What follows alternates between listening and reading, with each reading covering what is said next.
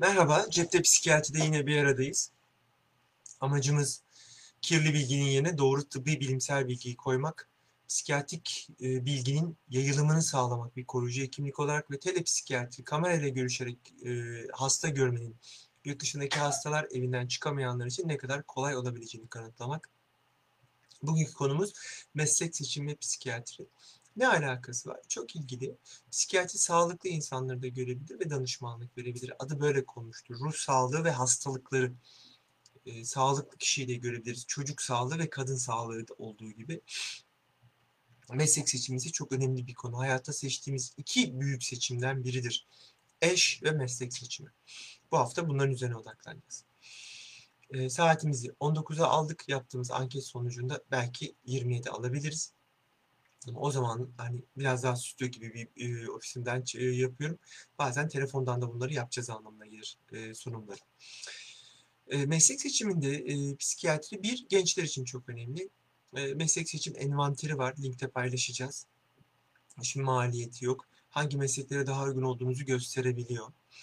E, bu anlamda önemli ki bizim ülkemizde e, ne yazık ki yani çok istediğiniz olamıyorsunuz. Puanlar, sınırlamalar, sözeller, sayısallar gibi bir sürü saçma kural var. Oysa bunların çoğunun e, algoritmasının, seçim tarzının hiç de doğru olmadığını düşünüyorum. Eğitim sistemimizin bu anlamda tüm dünya için söylüyorum baştan aşağı bir saçmalık olduğunu düşünüyorum. 17. yüzyıldan beri değişmedi eğitim sisteminin e, ders anlatma biçimi, e, eğitim sisteminin çocukları yönlendirme biçimi 18. yüzyıldan beri. Bu çok yanlış. Ama ne yazık ki böyle. Ee, peki sadece test dışında ne yapabiliriz? Önce bazı mitleri konuşalım. Hani sevdiğin işi yap gibi kavramlar çok da işe yaramıyorlar. Özellikle bizim gibi genç nüfusun fazla olduğu toplumlarda. Bir de sevdiğin işi yaparsan hani ben bankacı olmayı ya da muhasebeci olmayı ya da çöpçü olmayı falan çok hani sevecek insan pek düşünmüyorum. Yani mesleğinizi sever, işinizi çok iyi yaparsınız. Bu ayrı bir şey. Herhangi bir mesleği aşağı indirgemek istemiyorum. Amacım bu değil.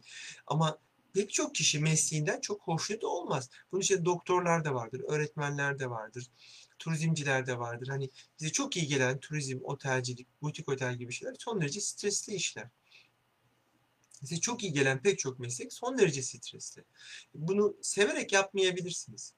Ama işinizi iyi yapmanız lazım. Benim gözlemim bir mesleğe uygun insanları seçebilirseniz o meslekte harikalar yaratıyorlar. Fakat bir kişiyi alıp eğiterek o mesleğe uygun hale getiremeyebiliyorsunuz. Yani bir insanı alıp eğitim fakültesine gönderdiğinizde hepsi öğretmen olmuyor. Tıp fakültesine gönderdiğinizde hepsi çok iyi doktor olmuyor. Buna yatkın olanı seçerseniz harikalar yaratıyorlar mesleklerinde. Fakat yatkın olmadıklarında da o mesleğe giriyorlar ama o mesleğin bir tür e, teknisyeni oluyorlar. Bir tür teknikeri oluyorlar. Bu yüzden uygun kişiliğin çok önemli olduğunu düşünüyorum. Uygun kişilik ne demek? Eğer sosyal e, becerileriniz iyiyse, e, empati yeteneğiniz yüksekse sizden çok iyi öğretmen, doktor, hemşire olur. Eğer bunlar iyi değilse sizden bunun olmaması gerek. O, olamazsınız kişilerden uzak kalmayı seçen, e, yalnız kalmayı seven birisiniz. Şizoid kişilikseniz, paranoid kişilikseniz, sınıf öğretmeni olmasanız iyi olur. Turizmci olmasanız iyi olur. Yani dışa dönük yapılarla içe dönük yapıların meslekleri farklı olmalıdır. Yine e, afektif bir yapınız varsa sizden harika sanatçı olur. Çok empatitiniz yüksek olduğundan insanlarla ilgili ilişkileri, ilişkileri çok güzel yapabilirsiniz. Fakat diğer kısımlar biraz güdük kalabilir benzer bir şekilde tersini de düşünebilirsiniz.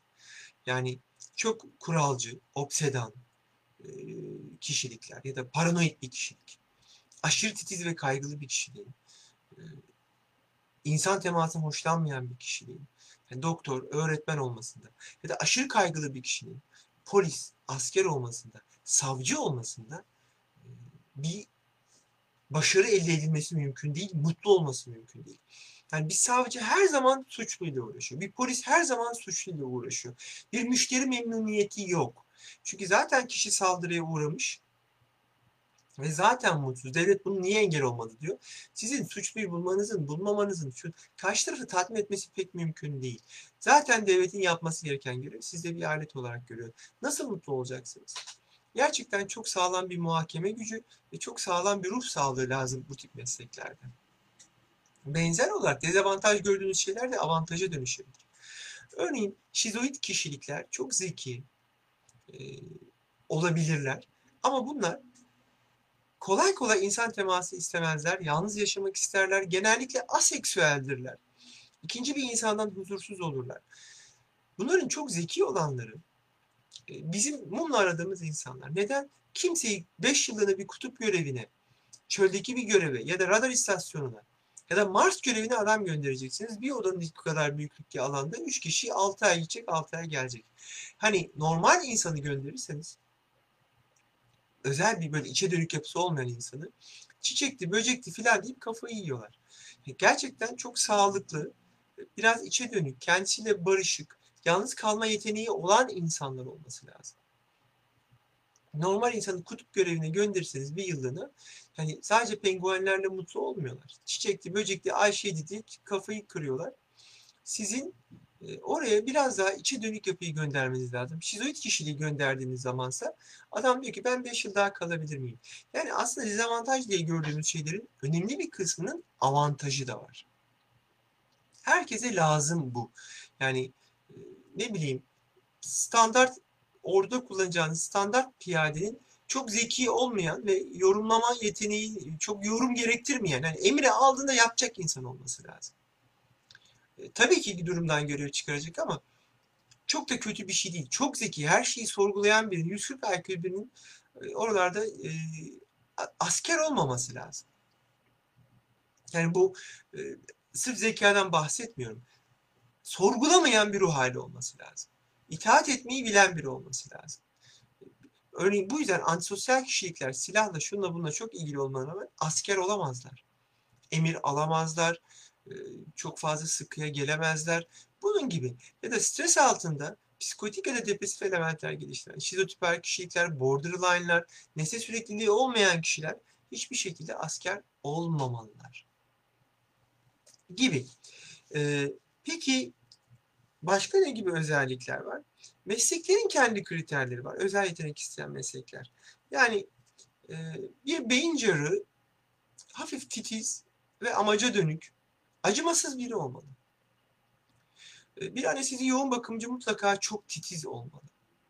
Bir savcının sadece muhakeme ve yargılama gücü değil de hani o vicdan e, kısmı gelişmiş olmalı ama kendini kontrol etmeyi çok iyi bilmeli. Düşünsenize hayatınız boyunca her gün suçluyla karşılaşacaksınız. Yani bizim hayatta bir kere yaşadığımızı bu adam her gün görecek. E, polis ya da asker olmak çok stresli. Şimdi herkes bunu olmak istiyor ve uğraşıyorlar. Ama bu iyi bir şey değil. Neden? Psikiyatrik tanınız varsa paranoid kişilik gibi, şizotiper gibi şizofreni gibi, bipolar afektif bozukluk gibi. Yani askerlik dünyanın en zor işlerinden biri. Cephe dünyanın en zor işlerinden biri. Şimdiki e, Ermeni-Azeri çatışmasından görüyoruz. Yani insanlar her an ölüm tehlikesiyle tepelerine bomba yiyecek diye hani araçları bırakıp gidiyor. Bunlar sağlıklı insanlar. Bir de burada afektif bir yapının olduğunu, e, kaygının olduğunu düşünün. Yani normal bir askerlik sürecinde savaş olmasa bile çok kötü. Bir çatışma anında ise insanların çoğu donup kalıyorlar. İkinci Dünya Savaşı'nda Amerikan ordusu en büyük kayıplarını psikiyatrik nedenlerle verdi. Bu yüzden e, psikiyatri testlerini geliştirmeye çalıştılar. Psikometrinin yani patladığı dönem o dönemdir ama anlaşılamadı yine de anlaşılamıyor. Fakat kişi eğer bunu biliyorsa tedavi gördüğünü vesaire gizleyip polis olmaya ve asker olmaya çalışıyor kendini gizliyor. Bu iyi bir şey değil. Aynı şekilde nesne sürekliliği yoksa erişkin tip dikkat eksikliğidir, borderline'dır. Yani bu insanların hani örneğin ilkokul öğretmeni olması çok sıkıntılı. Rol model özelliği olan meslekler bunlar. Yani bir ülkenin geleceğindeki 30 yılı konuşuyorsak bu savcılar ve ilkokul öğretmenleridir. Bu ikisi bizim için çok önemli. Geri kalan e, çok önemli değil. İlkokul, ortaokul öğretmenleri iyi ise e, o toplumun geleceği garantidedir rol model insanlar olmaları lazım. Çok böyle uçuk kaçık olmamalarında fayda var. Çocukları e, benimseyebilen kişiler olmalarında fayda var. Ben çocuklardan nefret eden çocuk uzmanları gördüm. E, insandan nefret eden terapistler biliyorum. Hani bu iyi bir şey değil. Kendi mesleğim için söyleyeyim. Kötü bir şey. Eğer geriatriyle uğraşacaksanız biraz yaşlıları sevmelisiniz. Biraz empati yeteneğiniz olmalı ileri yaşta. ilgili. E, Ya da çok katı kadın mesela kadınlar pek kadın kadın doğumcuya gitmemeye çalışıyorlar çok. E, Şunu gözlemliyorum hani biz de yaşadık bunu kadın ne bağırıyorsun gibi bir havaları var kadın kadın doğumcularda. Yani ben bu meslek bunun hepsini örnek olarak veriyorum. Teşbihte hata olmaz. Bu yüzden hani biraz daha yumuşak ve tamam hallederiz kuşum tamam e, hanımefendi falan diyen böyle daha daha hoşlarına gidiyor gibi sanki. Aynı şey psikiyatri için de geçerli. Hastasını merak etmeyen, insan sevmeyen bir psikiyatrist terapist olabilir mi? Yani bunların hepsinin çok önemli olduğunu düşünüyorum. Meslek seçiminde e, ters olan şeyler de şu. Hani tersini de konuşalım. Birincisi dediğim gibi sevdiğin mesleği yap. Ya kardeşim dünyada sevilecek bir sürü meslek var. Mesleklerdeki en önemli şey bence çok az meslek yaratıcılık istiyor. Çok az meslek yoğun bir merak istiyor. Sürekli akademik okuma istiyor. En önemli şey bence sebat yeteneği. Durup bekleyebilme yeteneği. Yani polis olmak demek e, her gün 2 ila 4 saat bir kulübede nöbet tutmak demek. Sürekli bir e, yani he- herhangi bir memuriyet. Bir, bir odaya girecekseniz masa başında 25 yıl geçirmek demek. Herhangi bir memuriyet. Bu nedenle e, bu sebat yeteneği çok önemli. Bu yoksa hani kapalı yerde duramıyorsanız gezmeyi seviyorsanız jeoloji mühendisi olmak, e, metalürji mühendisi olmak gibi hani başka alanları seçmek e, yapmak lazım. Eğer e, açık alanda e, kalmayı sevmiyorsanız ve ailenizden uzun süre uzakta kalamıyorsanız büyük şantiyelerde inşaat mühendisi olmak, baraj inşaatında mühendis olmak ya da gemi kaptanı olmak akıllıca işler değiller. Bazı mesleklerin bu anlamda çok çok özel seçimleri var. Yani bir denizaltı subayı olmak demek son derece sıkışık bir ortamda günler geçirmek demek. Bir gemi kaptanı olmak demek çok sıkışık ortamlarda günler geçirmek demek. Hele bir ticari geminin aylar süren süreçte Çin'e gidip geldiğini, Amerika gidip geldiğini düşünürseniz bunlar gerçekten e, son derece iyi seçilmesi, iyi verilmesi gereken kararlar. Bunun yanında bir de biyolojik parametreler var. Yani renk körlüğünüz varsa mümkünse cerrah olmayın. E, İşitme kaybınız varsa ve ritim duygunuz yoksa müzisyen olmayın. Fiziksel dayanıklılığınız yoksa ve boyunuz buna uygunsa asker olmayın. Gibi e, fiziksel ölçüler var. Fakat insanlar bunları da hani e, küçümsüyorlar ve önemsemiyorlar. Hallederim bir şekilde diye. Oysa e, bir astronot e, fırlatma sırasında ya da bir F-16 pilotu yani 7-8-9 G'ye kadar G yiyor. Benim dayanabildiğim maksimum G seviyesi 7 G. Yani ondan sonra ben bayılıyorum. Yani uçakla birlikte düşmek istemiyorsam ben F-16 pilotu olmamalıyım. Neden? Boyum da uzun benim. Yani F-16 pilotu seçerken takoz gibi adam arıyoruz biz. Yani kısa boylu, beyne giden kancıyı e, yerken azalmayacak ve bir köyü yok edip geldiğinde çok da aldırmayacak. Biraz böyle e, çok duygusal bir adam olmayacak. Çünkü o bir görev adamı. O bir silah. Yani akşam ne yiyeceğiz abi diyebilecek. E, bu bu özelliklere baktığınız zaman hani benim gibi boyu 1.80'i geçen bir adamın bunu yapması mümkün değil. Ordu için, ülke için, uçak için ve kendim için ben böyle bir şeye yeltenmemeliyim. Bunun gibi bir kişinin neyi yapıp yapamayacağını ancak süreç içinde öğrenebilir ve e, süreç içinde bakabilir. Meslekler homojen değildir. Yani e, hekimlik dediğimiz meslek, yani acil hekimliği bambaşkadır, cildiye hekimliği bambaşkadır, psikiyatri bambaşkadır, beyin cerrahi bambaşkadır. Bu yüzden bir girdiğiniz mesleğin size uygun alanda da e, çalışabilirsiniz. Örneğin insan temasından hoşlanmıyorsunuz ama illa hekim olmak istiyorsunuz. Ne güzel. Radyolog olun. Doğrudan insan temasınız yok. Sürekli olarak film okuyacaksınız. Sürekli olarak raporlama yapacaksınız. Akademisyen biyokimyacı olun. Akademisyen başka bir şey olun. Anestezist olun. İnsanları sadece baygınken göreceksiniz yani. Gibi yani içe dönük e, bir kişinin yapabileceği meslekler var. Dışa dönük biriyseniz de çocuk uzmanı olun, kadın doğumcu olun, psikiyatrist olun, aile hekimi olun.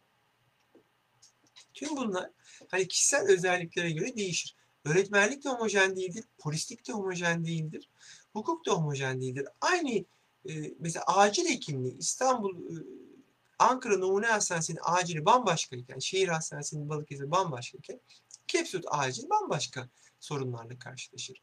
Bu yüzden size uygun yer, size uygun meslek ve size uygun branşta yaşamınızı sürdürebilirsiniz ama katlanmayın. Çünkü meslek ve meslektaşlarınız, meslek arkadaşlarınız, iş yeri arkadaşlarınız dikkatinizi çekerim. Eşinizden ve çocuklarınızdan daha fazla gördüğünüz yerler ve insanlar. Bu yüzden eğer mutlu olmak istiyorsanız doyumlu bir yani iş tatmini ve doyumlu bir hayat için e, sağlıklı iş ortamı neredeyse elzem, zorunlu.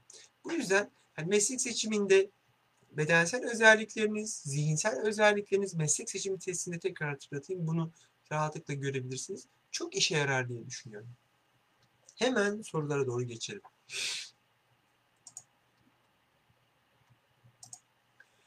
Ee, İbrahim Bey, çocuklarımızı prestijli kariyerleri mi yoksa daha fazla kazanabilecek işlere mi yönlendirmeliyiz? Ben, şimdi bu çocuğun da çok e, yapısı önemli. Ben akademisyen olmak, çocuk geliyor diyor ki ben akademisyen olacağım ve psikiyatrist olacağım. Tıba gireceğim ya da ben mühendis olacağım. Ya bu çocuk bunu çok istiyorsa lütfen yapın. Akademisyenlik ayrı bir ruh halidir çünkü. Ya da bu tip bir hevesi varsa ben başbakan olacağım diye bir şey varsa. Bu bambaşka bir şey. Daha fazla kazanabilecekleri işlerimi yönlendirmeniz. Ee, evet e, ben bunu yeğlerim. Çünkü eğer akademisyen olmayacaksa böyle bir idealizmi yoksa bu çocuğun tabii ki para çok önemli bir şey ve önemli bir ölçüt hayatta. Daha kolay kazanabileceği, daha iyi kazanabileceği yerleri yönlendirmek bana daha uygun geliyor. Süreyya Hanım meslek seçeneği testler ne tür bilgiler verir ne de yaptırabiliriz? Rehberlik online da yaptırabilirsiniz. Ee, çocuğunuzun hangi meslek gruplarına uygun olduğuna dair kümeleme yapıyorlar. Ee, çok da pratik oluyor diye düşünüyorum. Ee, Fatih Bey e, odaklanamıyorum, ders çalışmak istiyorum ancak bütün dikkatimi toparlanamıyorum, toparlayamıyorum demiş. Fatih Bey e, biyokimyasal eksikliklerden, vitamin eksikliklerinden, EG bozukluğundan, kaygınızdan, bir sürü şeyden olabilir. Erişkin tip dikkat eksikliğinden olabilir. Bunların hepsi bunu yapar diye düşünüyorum. Lütfen ayrıntılı bir biyopsikososyal muayeneden geçin. Rehber konularındaki testlerde başlayabilirsiniz. İki meslek arasında kararsız kaldığımızda ve ikisi bize çok uygunsa nasıl seçim yapmalıyız demiş. E, Mine Hanım, e, öncelikle o e, şeydeki kılavuzdaki istemediğiniz meslekleri çıkarın. Öncelikle istemediklerinizi. Sonra bu meslekler arasında bu meslekleri yapan ve bu mesleklerden hoşlanan ve hoşlanmayan kişilerle konuşmanızı öneririm. Değişik yerlerde. Ondan sonra da en uygun yapabileceğinize bakın. Yani örneğin ben neuroscience'da uzman olacağım e, diyorsanız ve e, çok ciddi bir arkanızda aile desteği, mali destek yoksa hani bunu yapamayabilirsiniz. Çünkü çok uzun bir süreç. Ama e, çok ciddi bir mali desteğiniz var ve ben işte beyin cerrahide akademisyen olacağım diyorsanız yapabilirsiniz. Yani elinizdeki olanaklar, ailenizin desteği, sizin izlenimleriniz hepsi birden olmak zorunda. Ayşe Hanım, ben tam olarak tanımadığım şu süreçte tam bir karmaşa içindeyim. Hangi meclisin bana uygun olduğunu nasıl karar vereceğim? Ayşe Hanım, öncelikle istemediğinize, öncelikle istemediklerinizi çıkarın. Zaten seçenekleriniz azalacak. Sonra da en çok istediklerinizi o mesleği yapanlarla tartışın. O mesleğin fakültelerini ziyaret edin. Ondan sonra karar vermenizi öneririm.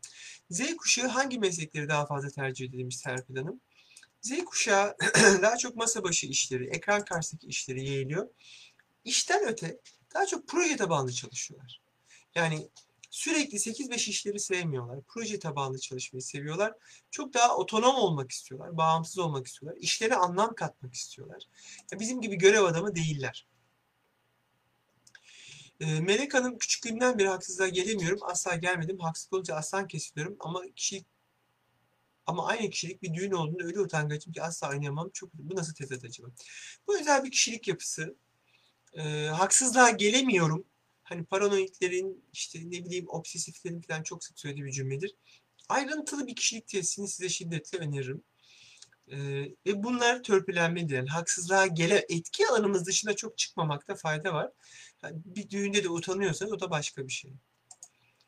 Murat Bey, Nevzat Tarhan Bey'in kitabında okumuştum. İlk çeşit zeka tipi yazıyordu. Bir yakın bunu şimdi 8 olarak açıklandı söyledi. Zeka tipleri nelerdir? Çocuğumuzda hangi zeka tipi olduğunu nasıl anlarız ve kendinde nasıl zeka tipi olduğunu anlayabiliriz. Zeka tipinin ne olduğunu tam bilemiyorum ama öğrenme tipi olarak. Yani bazı çocuklar işitsel, bazı çocuklar hareketle, bazı çocuklar görsel öğrenirler. Bunların hani duygusal zeka, işte sosyal zeka, entelektüel zeka gibi tanımlar da var ama hani bir çocukta bunlar çok değişirler. Hangilerinin özelliği olduğuna bir bakıp e, bakılabilir. Çünkü öğrenme tipleri ilgili testler var.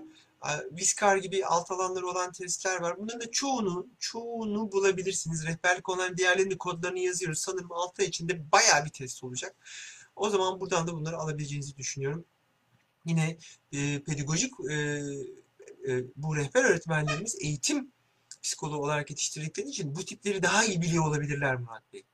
Yani ben burada rol çalmayayım onlardan. Ben daha çok klinik çalışıyorum.